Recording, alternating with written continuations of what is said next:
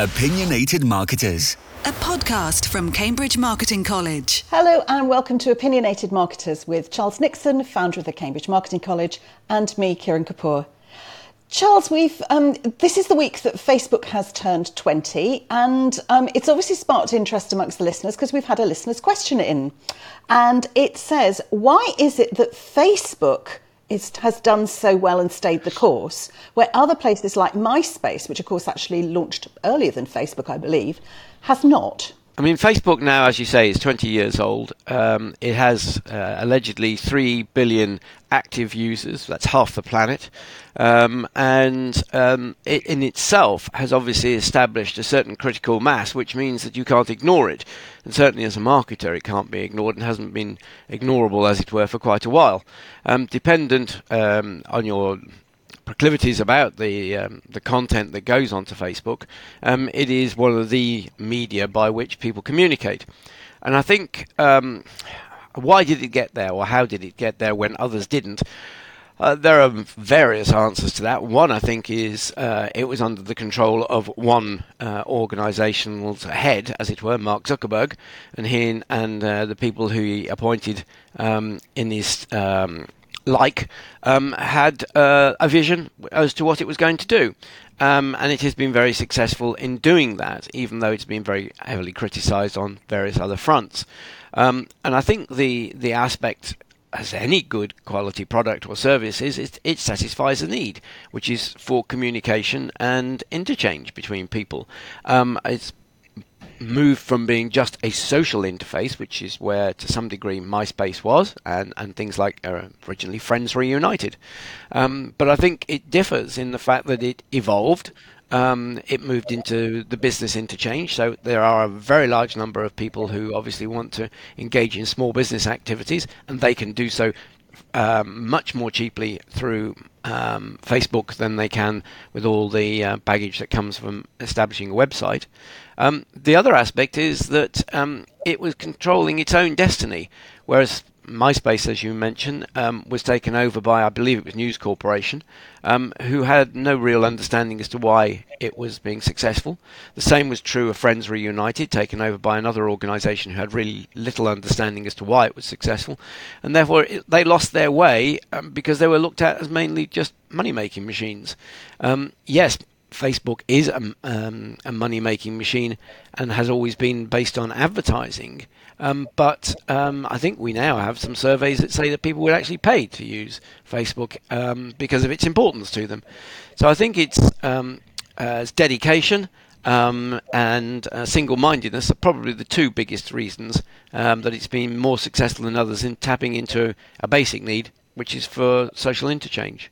Yes, and of course it's still got the same original founder, so you've had there's an element of continuity, um, and I think they, I mean, if ever in business there is a, a, maxim, it is success breeds success. The more people that go on Facebook, the more you realise you have to be on Facebook, whether you like it or not. Um, and the easier it is to contact people on Facebook. So it becomes um, it becomes this sort of reinforcing, whether you're using it for um, you know, uh, easily ways to contact family members because they're all on Facebook, so it's an easy way to get hold of people, or whether you're creating communities of people. Um, I am a, a, a, the number of communities that come up on Facebook from local villages through to um, the Dull Men's Club is my current favourite on there. I don't know quite how I ended up being um, being, being part of that, but it, it, it it's just a, a fun way. Or the Gate Appreciation Society is another one, where it's just a fun way of keeping in touch with people and having a, an easy connection with people. But you're right, the business side is quite interesting. Facebook. I, I think, excuse me, it's not just uh, yes. The Facebook business means that people, and there are a very large number of them uh, around the world, um, have um, a talent for running businesses, um, but don't want to go into the full process of, of setting up uh, a corporation. And therefore, you know, whether it happens to be India or um, in the UK or America or wherever it happens to be, this is a facilitation that allows that.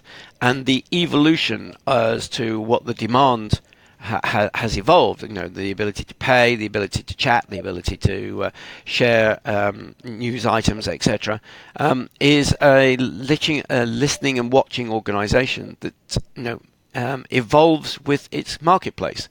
Um, and yes, its its acquisitions um, uh, of um, uh, other messaging groups have been very important to it, as those have become um, very, very important in the communications side of things from a social perspective.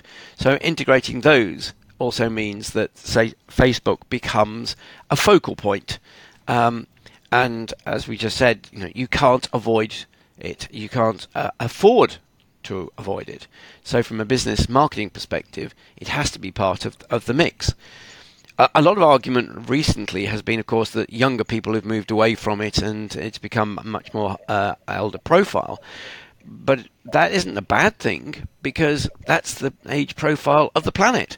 Um, which is why it continues to grow in terms of the numbers of people that it serves. Um, and um, the element that that brings about, therefore, is more um, focus um, for the planet in the number of ways in which you can communicate, one of which will nearly always be Facebook. Yes, when I knew we were going to be, um, we were likely to be talking about this, I had a quick word around the office and said, you know, who uses Facebook and who doesn't. And it's noticeable that the young people do use it, but they use it to keep in touch with their mums or, in one rather sad case, their grandmothers. It's not something that they use to interact with their own um, friends, which is, as you say, is fine because actually, I'm sorry, but their mums and grandmums are the ones with the money. So if you're running a business, that is a good place to be. Yeah, I mean, I wouldn't put down as being a, a, sad case for communicating with the Gran. I think the Gran is an extremely good case on the basis that um, someone who, therefore, in the mental images, is a Gran is actually uh, active on Facebook. Um, and that also, therefore, is an important aspect about the technology. It is very usable. Um, and is not a barrier in in the nature of the way in which the world works. Um, the other technology news, obviously, uh, well, there are two pieces uh, this week was uh, the headset from Apple. And there is a significant technology barrier in that for, for people who are uncomfortable um, with the very concept of um, virtual reality headsets. Um, that will take time to um, permeate through, uh, if it ever does. Um, and you know, the world is out on that subject at the moment. I thought the marketing of that was very interesting. I, I sat and watched. It's a nine-minute video on the Apple website if you want right. to watch it, and it's two people supposedly sitting on a sofa, um, and it's almost like they're two friends, where she she is explaining to him um, how to use it and what to do. But it's mm-hmm. it's like when a friend t- shows you how to do something in anything on technology, where you go, well, how do I do that then? And they show you. Um, it's very much done in that style. It's very relaxed. It's very conversational well um, it pushes the idea that you're not going to want to, you're not going to be able to purchase this. You want to go to the store to try it out, which I can imagine people wanting to do. Um, it was a very interesting, very slick video. It's well worth fi- uh, well worth finding it. Um, uh, just Google Apple, um, and um, I I did find that was quite an interesting way of teaching it. So rather than it's all this wonderful technology and look at the great stuff it does under the hood and it does this and it does that, which is how one used to sell computers. Um, it was very much well, just uh, it does everything on hand movement, so you can you can pinch and zoom with your hands. You don't have to hold anything or have a mouse or anything. And it was a I thought it was a very interesting marketing way of selling what is a very complex piece of technology. Yes, uh, uh, Apple always have been very slick um, in the way in which they market their products. Um, I love the phraseology you just mentioned there. Just Google Apple. Um, you know, a terminology um, that actually many years ago wouldn't make sense, mm. but we all f- fully understand how the world has moved on because they are the dominant in, in that market environment. So I think the um, I think the cleverness, the um, variety of opportunities that the headset brings are its assets. Um, I'm still not 100% convinced of its need. Um, and I cannot see how easily, until someone starts to show me the apps that will run on it, the need for it. Um, it wasn't the case when the iPhone came out. It was replicating something that was ordinary, already there, um, and you could see the um, utility of consolidation of applications that you would otherwise use separate uh, devices for. Here, I'm not 100% sure about it. Uh, it may get a, a, niche in the leisure market um, for something at home, but I'm not 100% sure how else it's going to be used. But the other thing that I do find even more um, either alarming or actually uh, inspiring is the news from people like Neuralink that they're now being successful in implants into the brain to move um, prosthetic arms. And it's not so much the, the ability to move them, it's sudden realization and been written up in various places, including a very interesting article in The Economist, that the brain doesn't make any uh, subjective view as to what an arm should look like or contain. So there is a discussion that the arm could well be a tentacle. Um, it could well have all of the elements that you might now see in uh, Terminator movies and Transformer movies, um, with all the various uh, accoutrements um, to allow you to do whatever it happens to be, whether it's boring holes, um, um, holding things, um, or whatever, can be fitted to the prosthetic to allow you to improve on the ability of five digits. Um, and I think that is very, very interesting from a marketing perspective. If it can be made to work, uh, you know, seamlessly through the the, the brain um, prosthetic interaction, what are you going to use it for? I thought the Neuralink story was interesting. Obviously, technologically, it's, it's amazing. But it was also the fact that various scientists rather sniffily pointed out that we've been doing this for a very long time. Yeah, it's. Just, it's just that Musk has the heft to be able to get the marketing story behind it. Um, mm. What he's actually done, as I, as I understand it, isn't that innovative of, it, of itself technologically. The interesting thing is the way, is the innovation of the way that he can do the marketing and he can get the story out. And uh, we're all talking about Musk's Neuralink and not some research universities um, equally, in fact, possibly better technological piece uh, of engineering. So that's, I think, also is an interesting aspect to this one. Uh, yes, it, it, it is the publicity that's been created, but therefore brings the realization um, and therefore the marketing ability uh, of organizations to think about, well, what should or could we do if we have the ability to attach e- uh, either multiple devices or different things to a prosthetic arm. Um, and you, know, you, you see the ability these days of exoskeletons to enhance the way in which um, people work.